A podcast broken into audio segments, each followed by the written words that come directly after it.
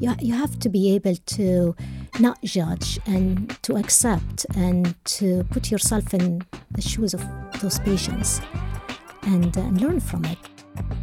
You're listening to WERA LP in Arlington, Virginia.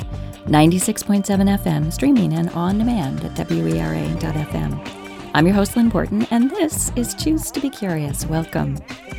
Some months ago, I did a show on various forms of professional training and curiosity.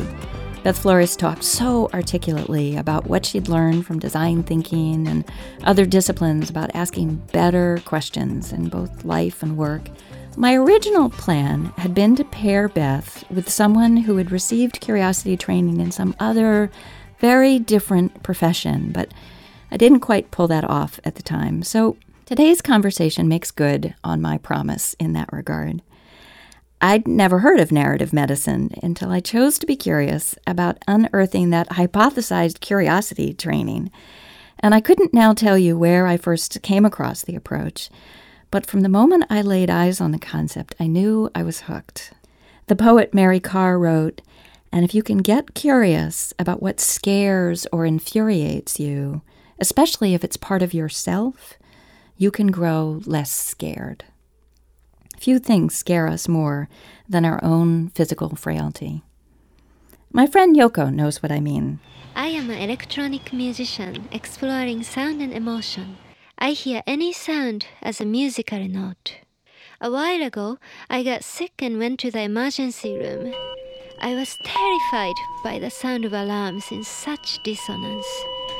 Lying on a hospital bed, I wondered, why does it have to be this way? Could it be better?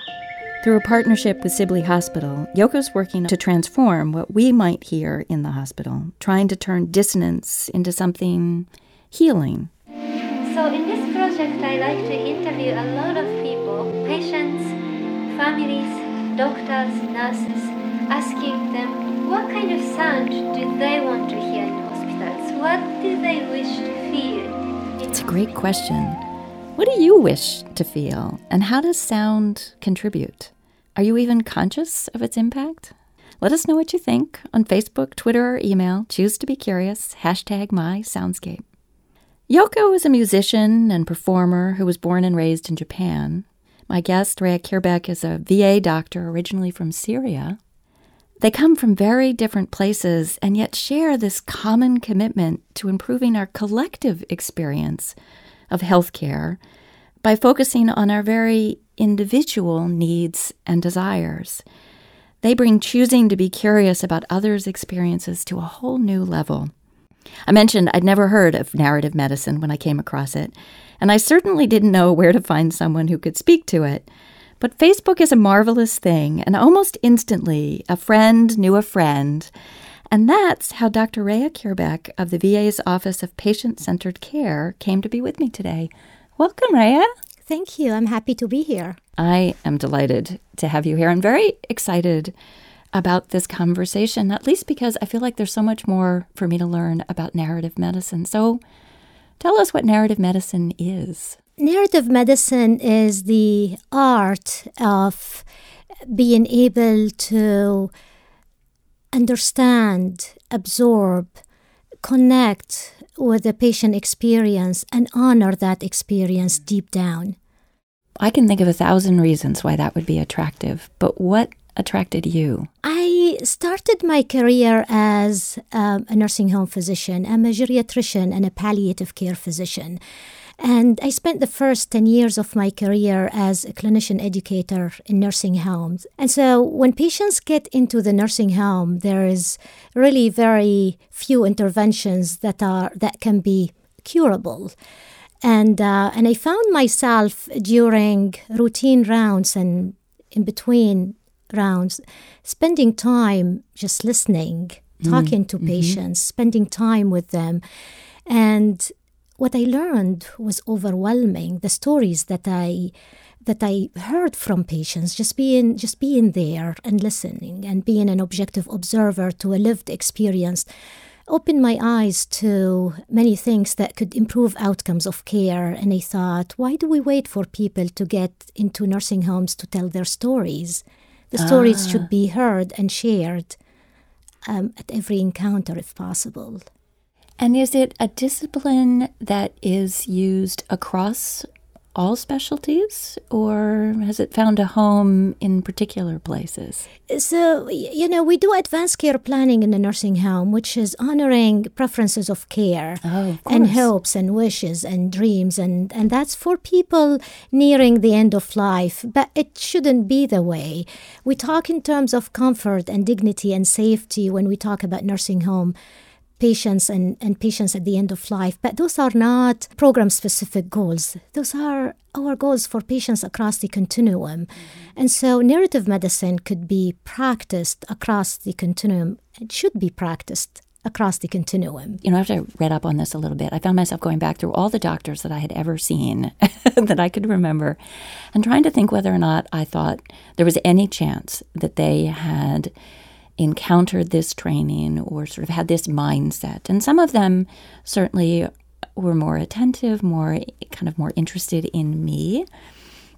But are there markers? I mean, how would one know that a doctor is approaching his or her work through this particular lens? I think a lot of doctors practice narrative medicine without knowing that they're practicing Ah, narrative yeah. medicine. I think narrative medicine is one um, definition, expression, but there are so many good colleagues that I know of that if you ask them a direct question, say in narrative medicine, they don't know what you're saying.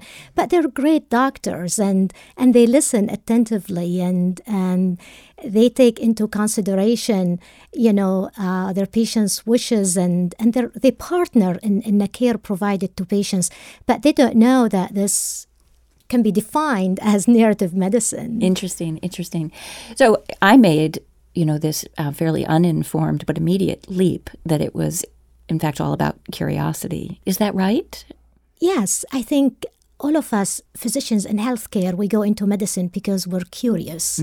I remember growing up watching my mom um, taking care of my paternal grandmother with Alzheimer's disease, and I was a little girl, and I remember the conversations and the fights about going to take a shower and the happy moments, and and I was very curious about you know why this is happening and how does it happen and, and how do we prevent that from happening?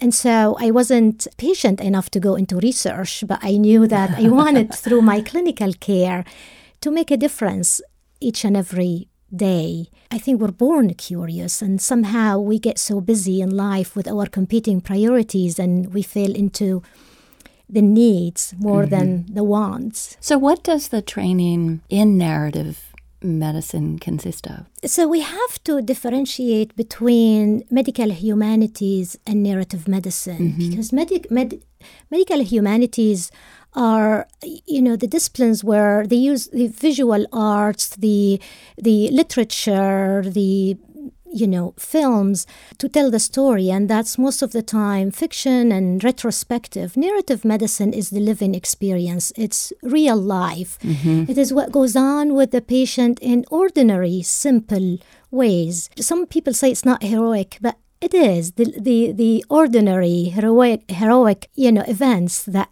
happen right then and, and that's narrative medicine. And that's true for patients and it's true for providers as well. When we when we have a prompt and, and we sit down and, and we write about a real life experience that we've had.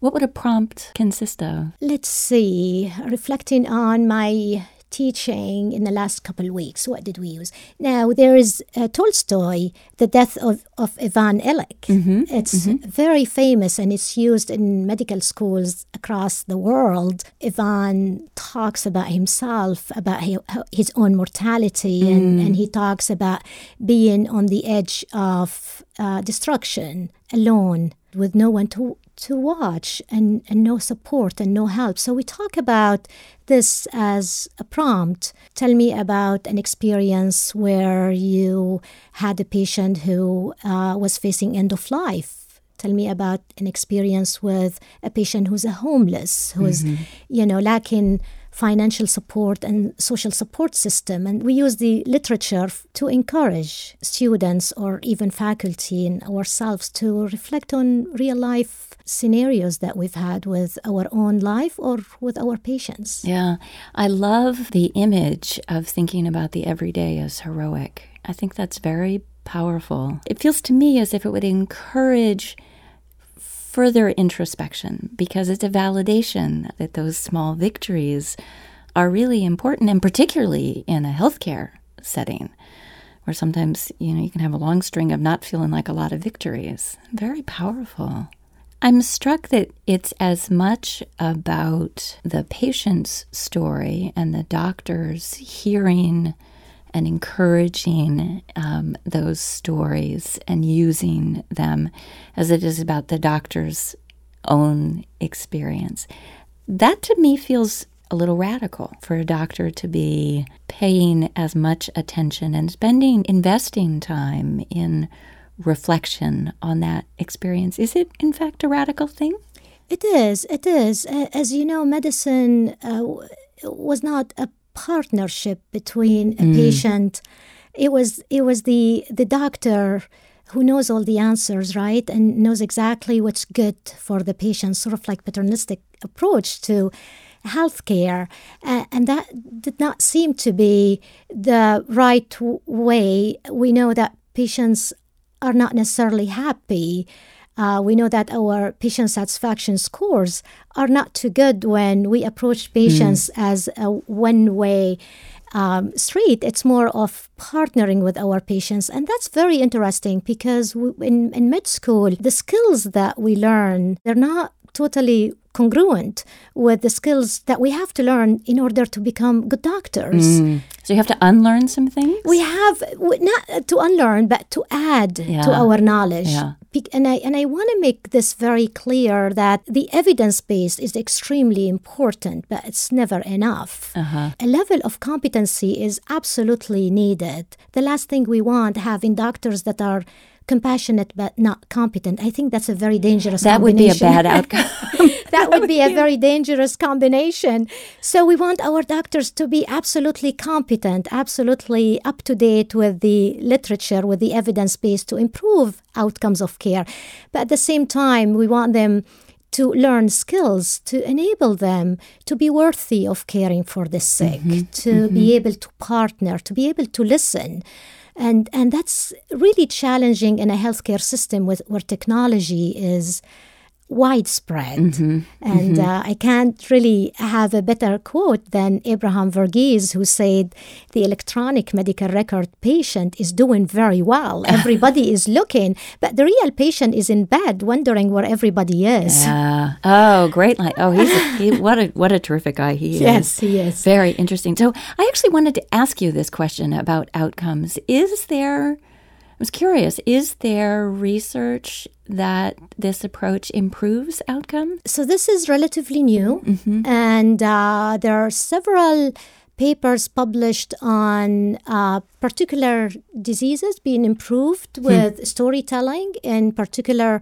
um, hypertension, for instance, better outcomes, better blood pressure control for patients that stepped forward to talk about their illness. Interesting. Um, this area is new and I think it's fascinating. Uh, now, with the electronic medical record system and the ability to do natural uh, language processing, text analysis will be able to detect and extract uh, patient satisfaction and outcomes that are not necessarily a qualitative outcome huh. that are not necessarily uh, very evident and and the other the other thing is the is is really the the thank you letters that we get from our patients when oh. when we spend time and we share and we give uh-huh. them room we give them room i think that cannot be underestimated mm-hmm. Mm-hmm. yeah yeah. So let me go back to the hypertension. That's fascinating. Do they have an idea about why the outcomes are better? Is it just that sharing the stories and you know, as Maya Angelou says, there's no greater agony than bearing an untold story oh, inside absolutely. you. Absolutely. I think there there are multiple hypotheses why this is happening. Patients that um, have hypertension. They're part of society. They mm-hmm. live in a real world. I can tell you that when I used to do home visit on my patients, I would I would talk to them about the importance of taking their blood pressure medicine, but in reality, sometimes patients would have to make the choice between taking their blood pressure medicine or paying the utility bill. Mm. so they're not cold or or you know yes they have hypertension but they leave my clinic to go to a homeless shelter. Or they don't have the ability to you know access care so they can come back so their blood pressure can be checked. So i think i think knowing being curious about the other dimensions of care understanding the framework of suffering and, and disease that it's, it's just beyond the disease. There there are social determinants of illness that we have to pay attention to and we're part of a larger support system. Yeah. It seems to me that the VA would be a particularly ripe place for this approach. Talk to me about your experience with yeah. that so I started my career in a, in a VA. I started actually in Georgetown, and and I moved into the VA system 17 years ago and i was very intrigued in you know end of life. I wanted to build hospice and palliative care and then i moved into so the mainstream uh, managing patients on on the unit and and having my own practice as an outpatient. And so the va is a great place to work. Veterans they come from all walks of life and um, it's very interesting because there are different generations that we learn from. And so there's currently the World War II veterans that are nearing the end of life. Right. These are the greatest generation, and then the and then the Vietnam veterans now growing older and sicker, some with disabilities. We see a lot of hepatitis C with head and neck cancer, and then the Iraq and Afghanistan veterans that are young and and with different generational hopes and and dreams and expectations of our system. So it's, it's there's no dull moment there. But I remember in particular being asked by my colleague in oncology to consult on a patient. I was building the hospice program, and I remember that he needed help with pain management, and and so I remember talking to the patient in the cancer center 70 year old gentleman with pretty advanced lung cancer, less than six months to live, was on pretty hefty dose of morphine and, and he was still having excruciating pain. I, I asked if he would be willing to come and, and stay with us in long term care to help him uh, for pain management. And I remember when he came in, very reserved, did not share a whole lot. It took a while for us to get to know him well. Had the psychologist, the chaplain, the nutritionist, and a real the interdisciplinary team uh, spending time with him. And it turned out that he had really quite sad story. So he was a combat soldier uh, whose whole unit was wiped out, mm. and he left with this sense of guilt and shame yeah. of not um, of of really not being dead with not dying with people in his unit. And and as that surfaced um, I think he he may. I mean, we, we hear a lot of about people who die with unfinished business, and, mm-hmm. and, and I'm very proud that to say that we were able to help him through those really incredible feelings, and and, and he, he died in, in, in peace. But I also wonder about how many have we missed.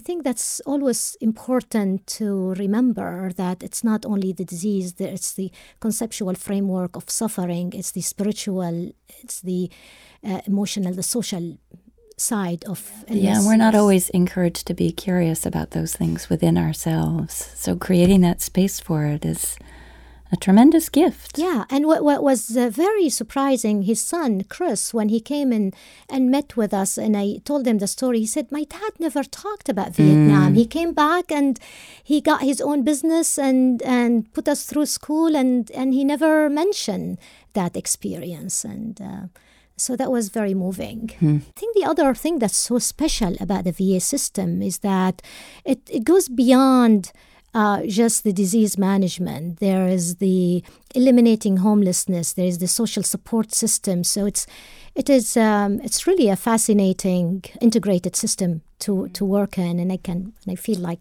a doctor. I True to my mission. well, and you know, the audience can't see this, but you radiate as you talk about it. It's really lovely. I think what lucky patients. And talk about how your experience as a doctor is transformed by this approach. few years ago when I uh, was introduced to Dr. Rita Charon in Columbia with the narrative medicine program, my goal was to improve my writing skills. It's like, ah, that's a good opportunity for me to know a little bit more about this art of caring. And, and so I, I, I didn't know what to expect. And, and I remember a couple sessions and I remember the prompt and sitting down and have to reflect on my own experience and, and write about things that happen in med school um, growing up. I remember Dr. Charon asked, give us five minutes to write about, tell me about an experience where you did not live up to your profession. And that was very hard Oh, wow. to write Yeah. about. And all of a sudden, I remember when I was in fourth year medical students, where I had uh, a patient who died, and the family came in, and uh, and I was not trained enough, brave enough. I didn't know what to say, and I didn't share with them that their loved one has passed away. I was very scared. I was very overwhelmed, and I really did not want to write about it. Mm-hmm. I didn't. I felt very uncomfortable. But then I had just only five minutes, and I knew, and I knew that I have to share. The thought, the the the event dominated um, my thought process. I couldn't think of anything else, so I decided to put it on papers and and write about it. And then I read it, and and that taught me um, the importance of being vulnerable, to accept that and to learn from it. Um, that was very important. That was sort of like a, really a life changing. And I thought, well, this is really in, in the heart of empathy that um, in our communication with our patients, you, you have to be able to not judge and to accept and to put yourself in the shoes of those patients and, and learn from it and, and try to extend your hand and, and help. And that's different than sympathy, where you can listen to the story, you can try your best to help, but then you draw the line in the parking lot when you go home. So, so that experience actually, um, I published the piece and um, felt very committed to learning more and writing more. Mm-hmm. Mm-hmm. Oh, you've given me goosebumps. So we're going to figure out how to share some of your writings on the Facebook page so that people can can learn more. And I, I can't stand it. We're we're running out of time. So you have talked about prompts. So we're going to do a prompt, big jar of wannabe analogies here. So reach in Okay. and take a slip, Oh, that's scary. and you're going to make an analogy to curiosity with whatever is on that slip of paper. I'll take one for myself and one for our audience as well. So, you want to go or you want me to go first? You go first. Okay. Okay, um, mine is a bus ride. How is curiosity like a bus ride? You get on and um, you don't necessarily know the driver or even the route that you'll be following. And it kind of picks up passengers, it picks up other things as it travels. Um, and sometimes it can be a bumpy ride. Uh, but it inevitably takes you someplace new and different. So that's how curiosity is like a bus ride. What do you have? I have rain. Oh, ooh, let's hear.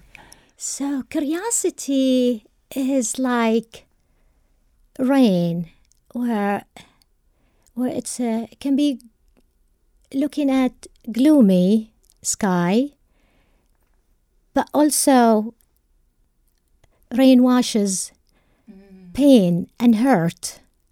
Could be like tears, Yeah. and curiosity can be can lead to painful places. Mm-hmm.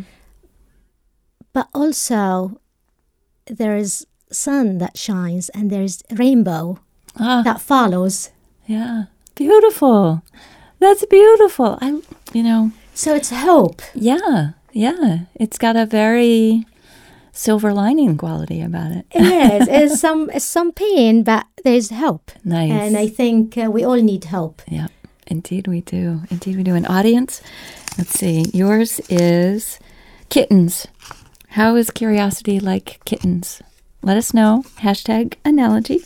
Well, Raya, our time is up, but I just want to say thank you. And I'm so excited to have an area to kind of keep watching in my own medical care as well as that of families, and delighted to know that people are out there like you thinking about this stuff. So thank you. Thank you. I enjoyed being here. Thank you so much, Len.